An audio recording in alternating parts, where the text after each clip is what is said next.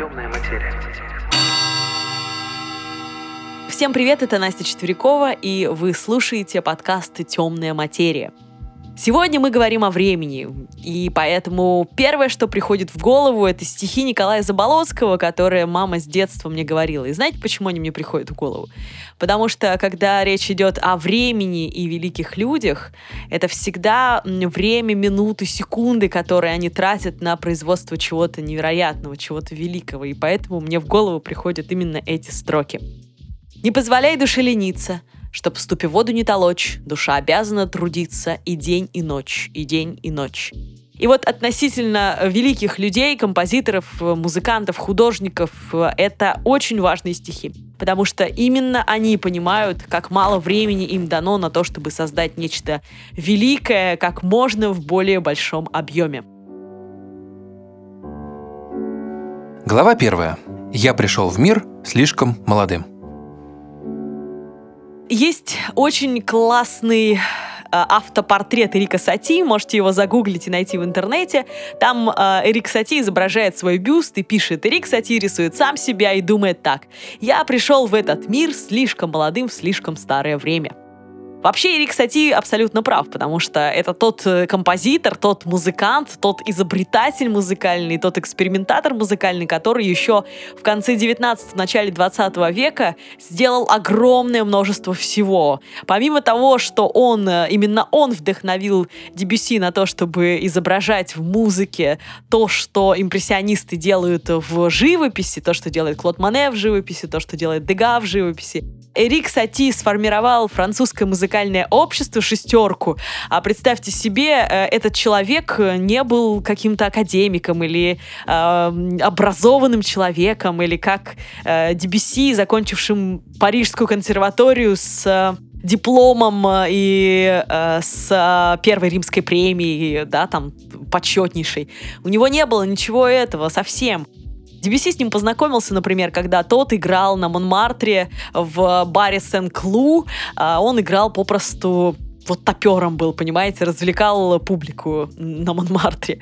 И этот человек поднял все французское сообщество вокруг себя, чтобы они создали нечто крутое и новое, потому что в то время во Франции полностью всю Францию захватили русские сезоны Дягилева, и там французы, какая музыка французская, вообще никому не интересно было. Все ходили к Дягилеву смотреть и слушать русскую музыку, именно так. И вот Сати, ему удалось это сделать. Потом, помимо того, что он был изобретателем импрессионизма в музыке, он был изобретателем еще и примитивизма, конструктивизма, неоклассицизма, минимализма в музыке. Он придумал меблировочную музыку. Меблировочная музыка — очень интересная штука. В одном из своих подкастов «Искусства для пацанчиков» я уже рассказывала, что это такое. Меблировочная музыка — это фоновая музыка. Мы с вами сейчас с ней живем. Каждый день пылесосим под меблировочную музыку, под эту фоновую, ведем машину под нее, делаем все, что угодно. Во времена Эрика Сати люди не привыкли к такому. Они, когда слушали музыку, они садились и слушали музыку, и больше ничего не делали. А тут, понимаете, так получилось, что им говорят: это музыка фон. Эта музыка должна быть как мебель. Собственно, у него и называлась так. Музыка — это меблировочная, типа там стулья в кабинете префекта, например, ну и так далее. И однажды Эрик Сати вместе с Дариусом Мьё из этой французской шестерки устроили такую интересную акцию. Во время антракта одного из спектаклей, чтобы показать людям эту меблировочную музыку, вот антракт, понимаете, да? Вот сейчас, в это время, никто не играет, ничего не должно быть. Люди в это время должны исключительно кушать бутерброды, что делают в антракте, да, на спектаклях. То же самое, курить, разговаривать. И вот курят они, едят бутерброды, разговаривают, и тут вдруг неожиданно, откуда ни возьмись, из разных сторон зала, где был антракт, начинает звучать музыка. И люди начинают делать что? Они своей попой ищут место, куда бы присесть, прижать свою пятую точку и слушать музыку. На что Эрик Сати бешеными глазами бегает просто по этому залу и говорит: вставайте, вставайте, курите, господин, разговаривайте. Мадам, вы кушали бутерброд, кушайте, продолжайте. Это всего лишь фоновая музыка, она должна быть как мебель в этой комнате. И вот его новаторские идеи нам служат с вами до сих пор. А вместе с тем, да, Эрик Сати в свое время был абсолютно недооценен. Надо сказать, что когда он умер, его брат получил права на все его работы и спрятал очень многие просто в стол, посчитав это шуткой. Вот, например, произведение Эрика Сати «Досада», которое должно было повторяться 870 раз подряд, оказалось вот в этом столе его брата незаслуженно. Хотя он был такой интересный экспериментатор. Все современные композиторы просто в восторге от Эрика Сати и пытаются просто повторить уже то, что он на самом деле начал делать. А, да, и забыла сказать, что он еще первый саундтрек вообще придумал. Да, именно саундтрек, потому что раньше топеры, они музыку писали как? Ну, в смысле, для топеров музыка как писалась? 2 сборника у них лежало на фортепиано. Это музыка веселая и музыка грустная. То есть для грустного и для веселого момента в фильме.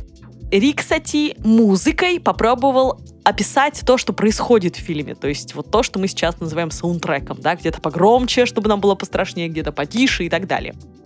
Возвращаясь к произведению «Досада», которое пролежало много-много-много десятков лет у его брата в столе, потому что он считал, что это какой-то прикол вообще, не знаю, как он не выбросил-то это. В 50-х годах была оттуда изъята Джоном Кейджем, знаменитым экспериментатором. Подкаст про его произведение 4.33 есть в «Искусстве для пацанчиков». И вот этот Джон Кейдж вместе со своими друзьями исполнил эту самую «Досаду» 870 раз. Исполнял он ее в течение 2 суток, представьте себе. И это было одно из грандиознейших открытий 20 века в музыке.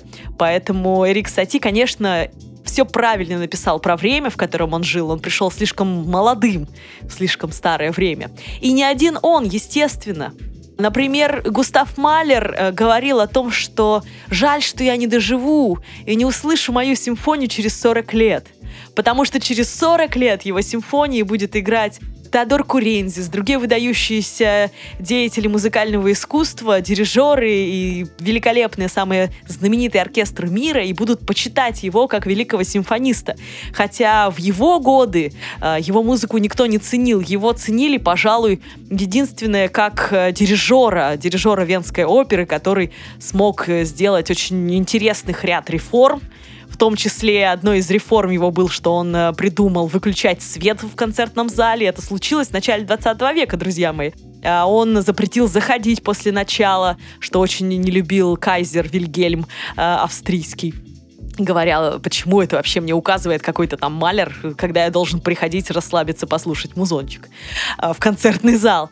Поэтому его воспринимали все как дирижера, да, а вот как композитора никто не воспринимал, и при жизни у Густава Малера были поклонники только среди молодежи, которая, кстати, лучше всего чувствует вот это самое время свое заранее чувствует, что это будет в авангарде. Но вот, к сожалению, у него тоже ничего не получилось.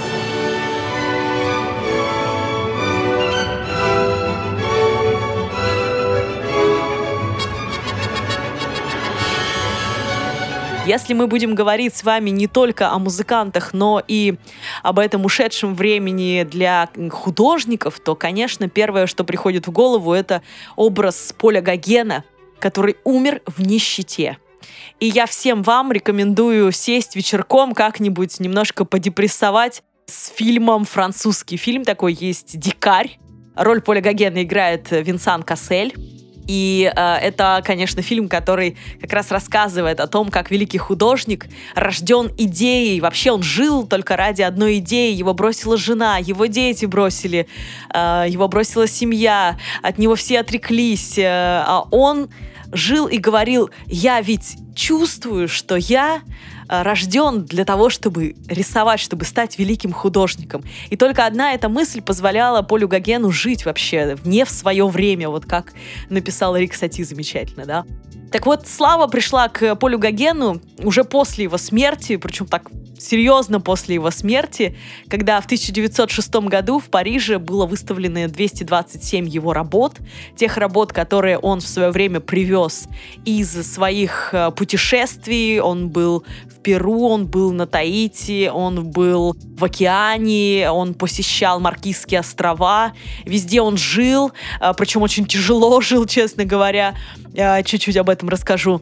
И вот именно эти работы, где он просто нищенствовал, он умирал, он болел, они были выставлены в Париже и получили огласку, и Поль Гоген сейчас является одним из самых знаменитых художников вообще во вселенной. Однако вот человек не в свое время, просто, понимаете, пришел и действительно умер в нищете.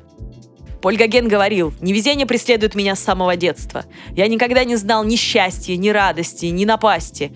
Я восклицаю: Господи, если Ты есть, я обвиняю Тебя в несправедливости и жестокости». Это он писал в то время, когда создавал одну из самых своих знаменитых картин, которая называется «Откуда мы, кто мы, куда мы идем». Вот прямо сейчас я предлагаю вам эту картину посмотреть. Откройте ее в гугле «Откуда мы, кто мы, куда мы идем», Поль Гоген. И хочу сказать, что, написав эту картину, вы сейчас на нее смотрите, очень интересная картина, да? После нее он даже предпринял неудачную попытку самоубийства. Но это ему не удалось. То есть это отчаяние все-таки, или, видимо, Господь тот же, да, которому он тут молился и кричал, восклицая на него. Возможно, он сам как раз решил, что тот должен творить, несмотря ни на что, в муках жить.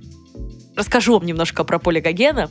Так вот, в детстве он побывал в Перу. И вот с тех пор он невероятную вот эту вот жажду имел к экзотическим местам. Желая слиться с природой, как он говорил, да, в 1891 году он уехал на Таити. В 1892 году написал там целых 80 полотен, как он был вдохновлен этим местом. То есть он просто сбежал от цивилизации, из Парижа, от Ван Гога, от ушей отрезанных, от всех этих дел. Почему от ушей отрезанных? Потому что Ван Гог именно Гогену мочку уха, ребята, он не отрезал себе все ухо, только мочку уха ему подарил.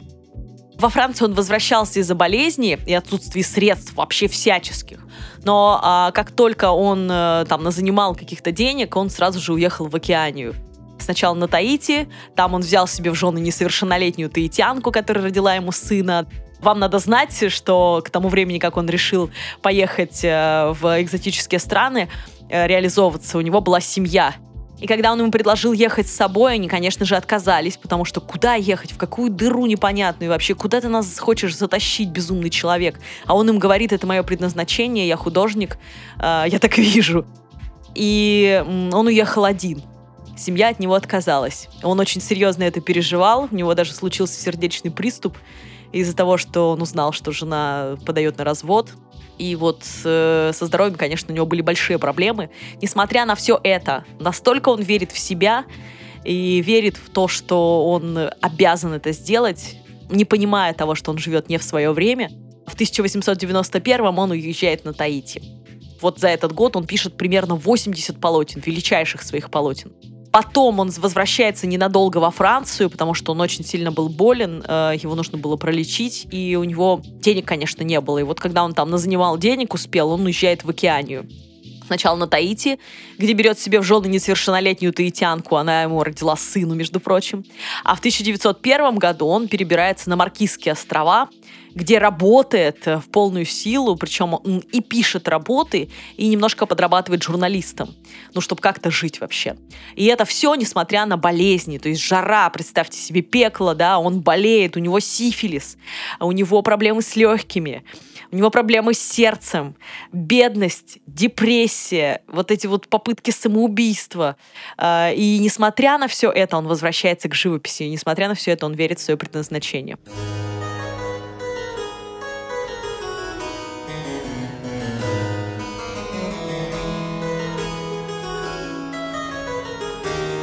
И это не только с Полем Гогеном. Так, например, Ян Вермеер, знаменитый художник, который нарисовал Северную Мадонну, Северную Монолизу, как ее называют, девушку с жемчужной сережкой, и его работы были забыты на много-намного веков. Он умер в 1675 году, а его талант был признан лишь в 19 веке, представьте себе. Причем утверждают, что он был просто мастером-художником и не был популярен в свое время за пределами Дельфт, где он жил, своего родного города. Причиной его смерти, как считают, стал стресс из-за финансовых трудностей. Его жена сказала эту фразу о том, что вот он умер, потому что у нас ему было стыдно, потому что у нас совсем не было ничего, не было денег и так далее. Так вот, только в 19 веке открыли Яна Вермеера, До сих пор 34 считаются картины подлинные, его работы, а 5 дискуссионно, да, то есть непонятно, это сделал Вермеер или кто-то другой. Но в любом случае именно после его смерти уже даже не то, что как у Гогена, там, да, через несколько лет стали знаменитыми его работы, он чуть-чуть не дожил до своего пика. А вот у Вермеера несколько веков прошло перед тем, как его снова оживили, восстановили и так далее. То же самое было с Босхом. То же самое мы можем вспомнить с Винсентом Ван Гогом, чьи работы были признаны только после смерти. Ван Гог вообще очень интересная история. Он всего 10 лет творил, всего 10 лет рисовал, и вот после его смерти его брат Тео пытался изо всех сил популяризировать его картины, но ему это не удалось. То есть даже он жил не в то еще время, когда люди признали Ван Гога. И только его вдова Тео, Джоанна или Иоанна, тут разные пояснения ее имени, так вот она взяла на себя заботу о художественном наследии Ван Гога, и именно ей повезло жить в то самое время, когда люди созрели до Ван Гога, понимаете? Причем остальные родственники к работам Ван Гога не проявляли никакого интереса, и именно Джоанне вот как-то она выставляла несколько раз, она делала выставки работы, были изданы письма Ван Гога, альбомы целые с репродукциями его, и вот только ей удалось добиться того, чтобы ко времени ее смерти уже, в 1925 году, Винсент стал популярен. И после окончания Второй мировой войны творчеством этого знаменитого художника наконец-то заинтересовались власти Голландии, его родной. И у наследников выкупили огромное количество работ Винсента Ван Гога, создали в Амстердаме большой музей художника. После своей смерти он оставил порядка 2000 работ, которые сегодня оцениваются в миллиарды $. 2000 работ за 10 лет труда, да, и вот понадобилось несколько поколений людей, чтобы оценить это творчество, чтобы попасть в то время, в котором просто не было места для вот этого великого, например, художника. Глава 2. Как звучит время?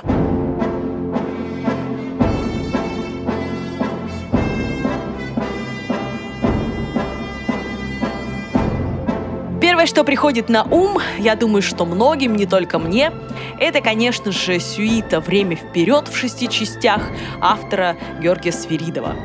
Получилось так, что Георгий Свиридов написал ее по повести Валентина Катаева и для фильма по этой повести по просьбе Михаила Швейцера, который вот как раз собирался снимать фильм «Время вперед». И сам Свиридов вспоминал следующее.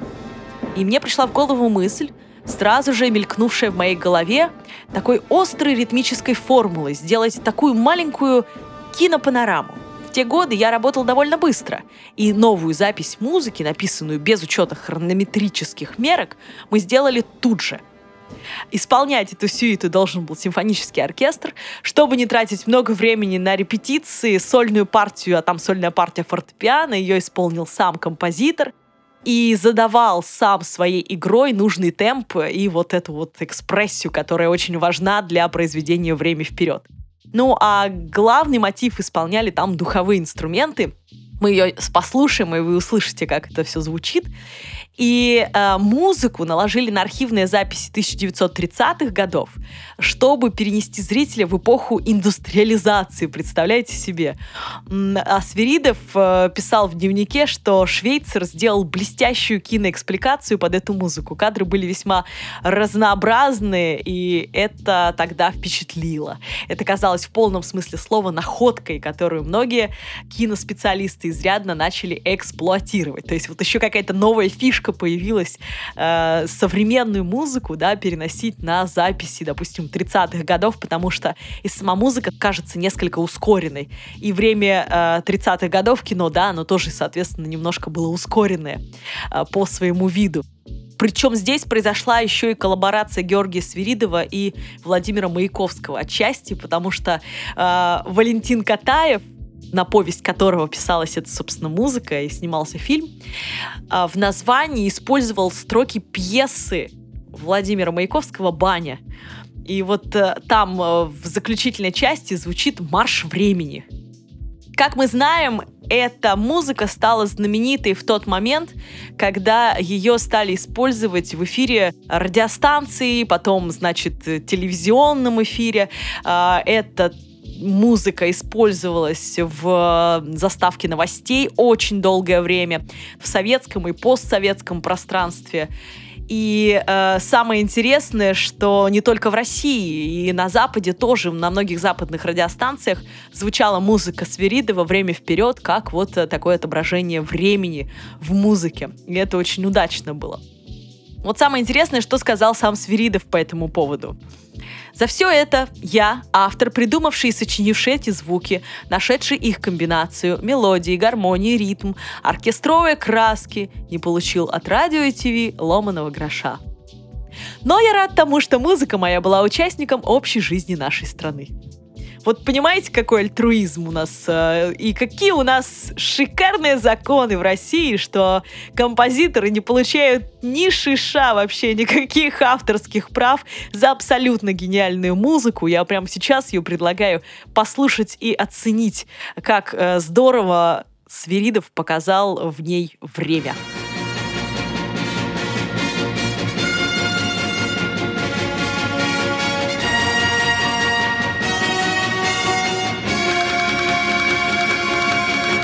А теперь сравним это воплощение времени в искусстве с симфонией «Часы» номер 101 ре-мажор Гайдна. Во второй части этой симфонии, вы ее послушаете в исполнении Нью-Йоркского филармонического оркестра и в исполнении дирижера Леонарда Бернстайна. Так вот, Гайдн, он был популярен тем, что для своего князя Эстергази, у которого он работал, и для своих современников он сочинял музыку с такими хитрыми штучками, ну вот знаете, чтобы их развлечь просто-напросто. И эта симфония носит название «Часы», потому что, конечно же, во второй части там просто этот часовой бой слышится. И как интересно, насколько быстрее время течет в произведении Свиридова, в отличие от произведения Гайдна. Я слышала много раз о том, что время ускорилось. Это понятно. У нас технологии другие, мы все делаем быстрее, чем раньше и так далее. Время действительно может быть ускоренным, нам кажется. Но когда я прослушала два этих произведения, я поняла, о чем речь. Время действительно ускорилось, время действительно идет вперед. И часы Гайдна в его симфонии стучат, мне кажется, прям гораздо медленнее, чем часы даже на моей руке. Давайте послушаем.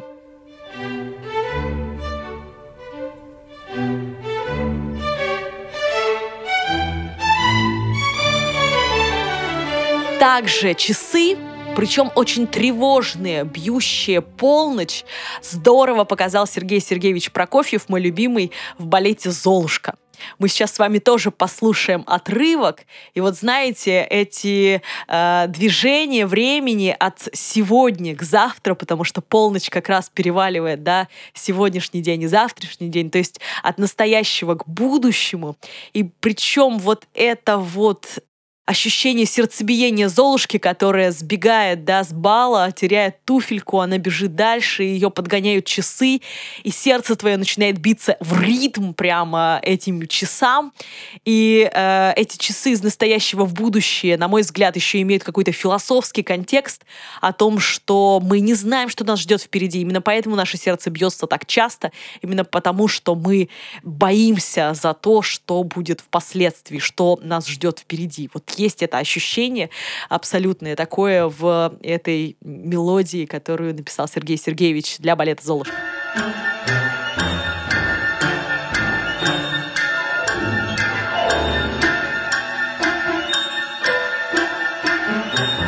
И еще два произведения, в которых очень классно показано время, мне хочется с вами обсудить. А в картине это произведение, которое в 1931 году нарисовал Сальвадор Дали, конечно же, потому что, ну, как-то, когда ты думаешь о времени и живописи, это, пожалуй, одно из первых, что приходит в голову, это вот эти текущие часы Сальвадора Дали. Называется это постоянства памяти. Находится эта картина в Нью-Йорке с 1934 года, начиная в Музее современного искусства. Здесь есть все о Дали на самом деле. Если посмотреть на эту картину, посмотрите, пожалуйста, «Постоянство памяти», 1931 год. Так вот, вдалеке мы видим море, и справа это родной Кадакес, место, где все детство свое провел Сальвадор Дали, где родились его страхи, где родились его образы, и где, конечно же, родился сам Сальвадор Дали, по сути, как художник. Родился он в Фигерсе, а вот там он как художник нашел себя, да, и реализовал, можно сказать.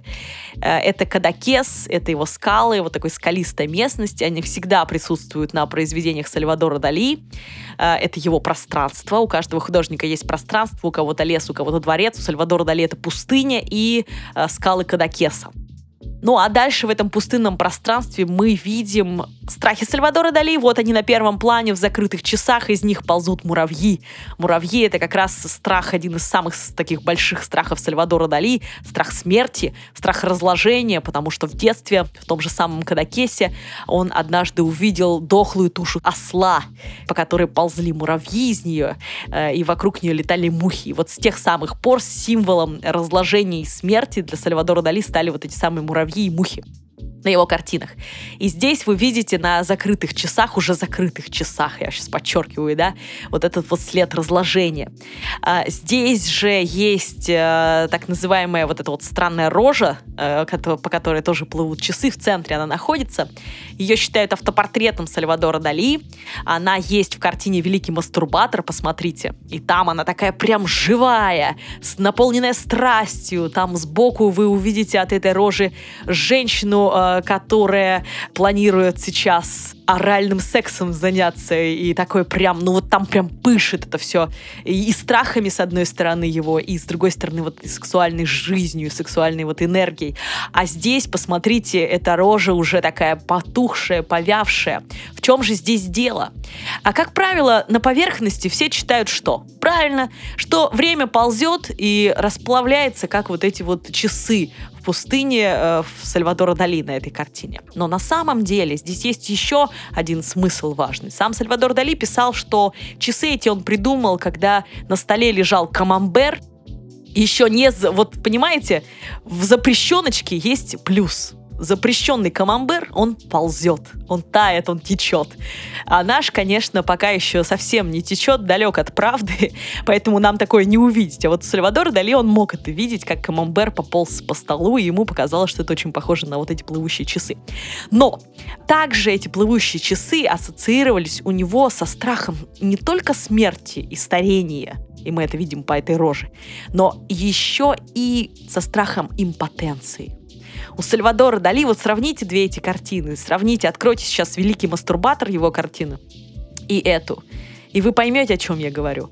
Сальвадор Дали очень боялся смерти. Он говорил, что вообще не понимает, как он может умереть. Вот смотрите, он говорил: «Я столько умею, что я не могу допустить даже мысли о собственной смерти. Это было бы слишком нелепо, нельзя разбрасывать богатство». То есть вот насколько для него это было важно.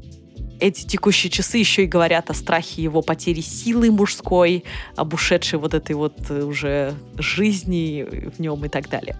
Но и написал он эту картину, заметьте, в 27 лет. А прожил он очень долгую жизнь, он дожил до 86, если мне не изменяет память, лет. А это в 27 он пишет, что все. Что это нам говорит? Друзья мои, это же кризис среднего возраста. Мужчина начинает переоценивать все в своей жизни, вот и все. Предвидеть, бояться. Как раз вот это вот время страхов. Все вполне нормально, все вполне объяснимо.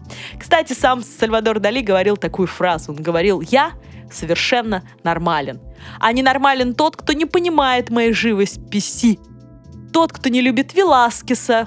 Очень часто встречается в его работах пародии или фрагменты из Веласкеса. «Тот, кому не интересно, который час на моих растекшихся циферблатах. А они ведь показывают точное время». Я задумалась после этой фразы, что же показывает время на картине «Постоянство памяти» Сальвадора Дали. Одни часы, которые лежат рядом с вот этими закрытыми уже часами, по которым символ разложения ползут вот эти вот муравьи, они показывают без пяти. то ли 6, то ли 7, ну, допустим, 6, да? Остальные часы, они со стрелкой посередине, и я могу предположить, что они все показывают ровно, допустим, 6 часов. А эти без 5. И здесь, как и у, вот мы с вами уже говорили, да, как вот в «Золушке» Прокофьева, очень здорово есть вот эта вот связь от того, что как бы от сегодня к завтра. Вот без 5 и завтра уже будет, без 5 и будет уже будущее, без 5 и будет уже старость, без 5 минут и уже будет там, допустим, импотенция и всего, чего боялся Сальвадор Дали. Без 5.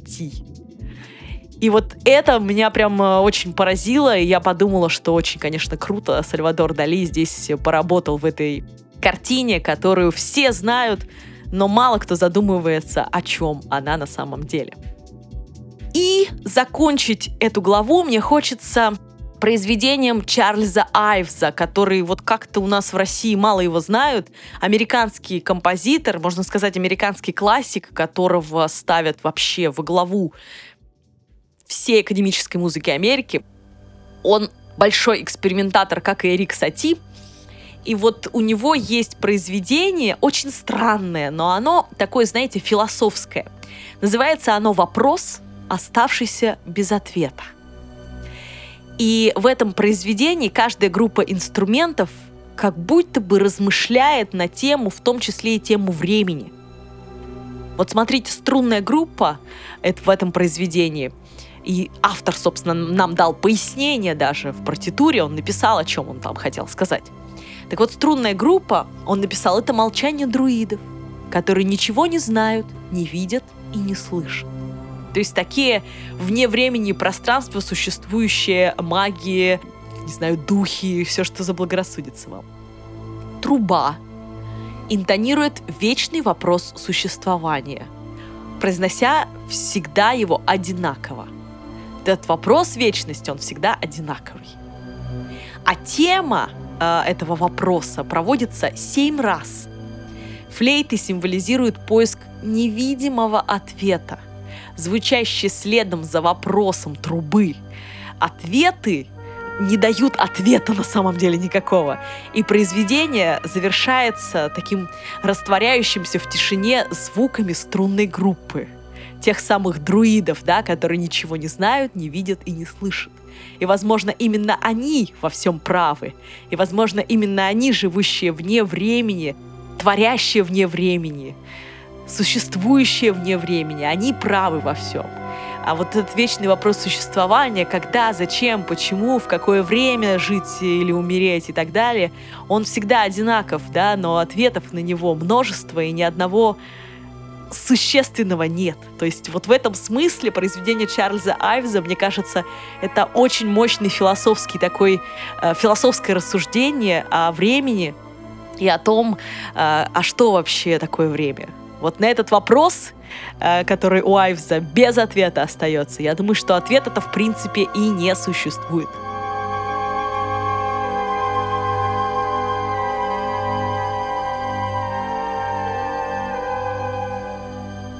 Глава 3.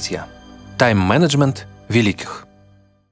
Есть книга, которая называется «Режим гения».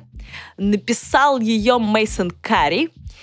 И эта книга, ну, просто классная, потому что, знаете, она вдохновляет лучше всяких тайм-менеджеров, лучше всяких чуваков, которые рассказывают, как, блин, надо жить, что нужно делать с утра, что днем, что вечером. Да идите вы все лесом. У каждого из нас свой режим, ребята. Тайм-менеджмент — это полная фигня. Но когда ты читаешь книгу Мэйсона Карри, то ты вдохновляешься реальными историями, реальных персонажей, гениев, которые жили, существовали, рисовали, писали музыку, писали литературные произведения, оставили нам невероятный какой-то вот после себя след в истории искусства, в истории культуры. И тогда ты понимаешь, что у тебя, черт возьми, времени навалом, а ты ни черта не делаешь. Ты его просто факапишь. Все это время ты ничего не делаешь. И тебе никогда не стать, возможно, ни Францем Кафкой, ни Моцартом, ни Бетховеном, ни Анри де Тулус-Лотреком, ни Дали, ни Леонардо, только потому, что ты дрыхнешь до полудня и ничего не делаешь в своей жизни, еще и ноешь, что тебе постоянно времени ни на что не хватает. И вот когда я читаю эту книгу, я действительно вдохновляюсь их историями, их днем, их расписанием, понимаю, что что-то в жизни я делаю не так. И вот это лучший тайм-менеджмент, который только может быть вообще. Руководство лучшее по тайм-менеджменту. Начну я с того, что вам просто-напросто перечислю не всех расписаний, не всех. Мы знаем, что Леонардо да Винчи жил в таком жутком режиме, когда он говорил, что по утрам продуктивность возрастает в 6-10 раз, и у него был режим, он спал 15 минут, потом 4 часа работал, и все время так, он спал 15 минут, 4 часа работал, да, там, это же вообще просто невероятное, да, на истощение работы, ну и сколько он оставил после себя, согласитесь, тоже. Не буду говорить уже о Сальвадоре Дали, который выработал в себе аниризм. Аниризм — это расстройство сна. Он специально вырабатывал это с помощью ложечки. Послушайте об этом подробнее в «Искусстве для пацанчиков» в главе «Звоните Дали». Суть в том, что он тоже постоянно ограничивал свой сон для того, чтобы работать. Но у него-то было по-другому. У Леонардо просто у него времени не хватало, чтобы все свои идеи гениальные вложить, да, во время уложить в 24 часа. А у Сальвадора Дали было другое. Он пытался рисовать эти сны, и поэтому вырабатывал у себя вот эти вот расстройства сна, чтобы помнить, что он рисовал на самом-то деле. Это очень интересно. Давайте послушаем просто режим дня великих людей. Бетховен. Режим дня с 1822 по 1827 год. 6 утра. Подъем. 6:30. Бетховен отбирает ровно 60 зерен для чашки кофе и готовит его. Почему? Не спрашивайте меня, такой загон был у чувака. С 6:30 до 2:30 сочинение музыки. С 2:30 до 15:30 обед с вином обязательно. С 15:30 до 17:30 долгая прогулка. Причем Бетховен всегда брал с собой карандаш и листок, ну а вдруг что-нибудь там в воздухе у него зазвучит в голове. С 17:30 до 22 зайти в таверну, почитать книгу, простой ужин с кружкой пива и курительной трубкой. В 22 часа отбой, и где-то примерно получается 8 часов на сон, и все заново. Замечательный, один из моих любимых художников Анри де Тулус-Лотрек. Распорядок его дня в последнее десятилетие 19 века. 7 утра. Подъем. С 7 до 8. Печать литографий.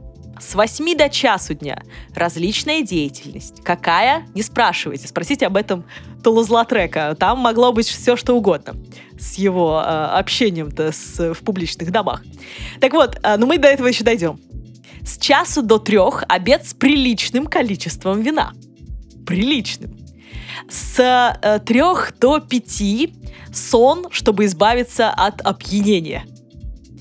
С 5 до 21 рисование. С 21 до 22 аперитив и коктейли. С 22 до 23 ужин опять с алкоголем. С 23 до 5 утра работа, зарисовки в кабаке или борделе, ну а значит снова выпивка, как вы понимаете. Причем сам Тулус-Лотрек писал, что к 40 годам я выжгу себя дотла. Но надо сказать, что он не дожил до 40 лет, он скончался в 36, еще бы. Коктейли, бухло, бордели, понятное дело, что он тут с его режимом дня на износ, не мог бы дожить, конечно, до 40 лет. Испанский художник, очень интересный, Жуан Миро. Его распорядок дня в 1930-х годах. Я предлагаю вам, в то время, как я тут трещу, рассказываю вам тайм-менеджмент великих людей, вы можете в это время посмотреть их картины. Набирайте Жуан Миро, вам понравится. Очень интересный художник. Только не пытайтесь его понять, просто расслабьтесь. 6 утра. Подъем, умывание и кофе с несколькими кусочками хлеба. С 7 до полудня. Работа в студии. С полудня до часу бокс, бег и шведская гимнастика. С 1 до 1:40 завтрак, кофе и 3 сигареты. С 1:40 до 2 часов средиземноморская йога и 5 минут дневного отдыха. С 2 часов до 3 часов встреча с другом, письма, дела. С 3 часов до 20 часов работа в студии. с 20 до 21 ужин, с 21 до 22 чтение и музыка, с 22 до 7 утра сон. Абсолютно нормальный 8-часовой сон. Посмотрите, сколько человек успевал в день делать. Петр Ильич Чайковский. Режим дня в 1885 по 1893 годы. Включите себе фончиком что-нибудь. Ну, не знаю, там первый концерт, например, Петра Ильича Чайковского. С 8 утра до 9 курение, чтение Библии и философских трудов. Да, друзья, это сочетается. С 9 до 9:30 прогулка. С 9:30 до 10 корректура корреспонденции. Ну, жил-то он в центре Москвы, ему было, да, тут все близко, в принципе. Здесь как важно жить в центре Москвы, черт возьми. Ладно, не буду о своих проблемах. С 10 до 12 Чайковский сочинял музыку. С 12 до часа у него был ланч. С часу до 3 длинная прогулка. С 3 до 5 чай, чтение газет или исторических журналов, ну, чтобы быть в курсе. С 5 до 7 вечера сочинение музыки. С 7 до 20 вечера перерыв. Чё ж он там делал, не знаю. С 8 вечера до полуночи ужин, общение с гостями, чтение. С полуночи до 8 утра нормальный, опять же, 8-часовой сон. Вот все вообще отлично. Причем в письмах к своей меценатке Надежде фон Мэг он писал, что самым неожиданным образом является зерно будущего произведения. Если почва благоприятная, есть расположение к работе, зерно пускает корни, показывается из земли, пускает стебелек, листья и, наконец, цветы. Я не могу иначе определять творческий процесс. Вся трудность состоит в том, чтобы явилось зерно, и чтобы оно попало в благоприятные условия. Все остальное делается само собой. Так что, видите, вполне можно, да, имея какое-то вот время дня, когда тебе лучше приходит вот это самое зерно, часто это бывает по ночам, ну, вставать, значит, и работать. Да. Вольфи, Вольфганг Амадей Моцарт, на десерт для вас. Его режим дня в 1781 году в Вене. Значит, это записано им самим. С 6 утра до 7 утра, сейчас вы упадете, одевание. Одевался целый час, мужик, прикиньте. Ну, в то время, конечно, парики и всякие эти камзолы и выборы, да, я думаю, что это могло быть правдой вполне себе, пока все это припудришь во всех местах, там действительно очумеешь. Целый час одевание. С 7 утра до 9 утра сочинение музыки. С 9 утра до часу частные уроки. С часу до 5 ланч и общение. С 5 до 21 сочинение музыки или концерты. С 21 до 23, внимание, 2 часа, знаете, на что у него было? На ухаживание за Констанцией, за своей будущей женой. В то время она еще не была его женой. За ухаживание за девушкой. Вот целых 2 часа выделил из жизни великий Моцарт. С 23 до часу сочинение музыки. Он писал, что я часто пишу до часу ночи, а в 6 утра уже на ногах. Ну ведь одеваться же надо, конечно. Вот при таком количестве дел, пишет Моцарт, я порой уже не знаю, стою ли я на ногах или на голове. То есть он писал, конечно, это отцу, а часто он отцу просто жаловался и, может быть, преувеличивал. Однако же, посмотрите, какое потрясающее расписание у гения. И еще есть воспоминания о том, что Моцарт всегда, несмотря на то, что он там любил потусить, брал с собой на балы, заметьте, книжку карманного формата, чтобы в свободные минуты между танцами и развлечениями что-то почитать. Так что вот так. Ну и многие свои произведения, конечно, он создавал на заказ, а это заданные жесткие сроки. Но он был гением, у него все очень легко получалось, несмотря на то, что 2 часа гения были заняты ухаживанием за женой будущей. Вот в следующий раз, друзья мои, как только вы решите произнести кэроловское вот это вот «как бы убить время» и почесать репу при этом, да, вспомните о тех, кому его так и не хватило для осуществления своей мечты. И вам покажется, что время ни в коем случае нельзя убивать. Оно должно действовать только на благо. Не позволяй душе лениться.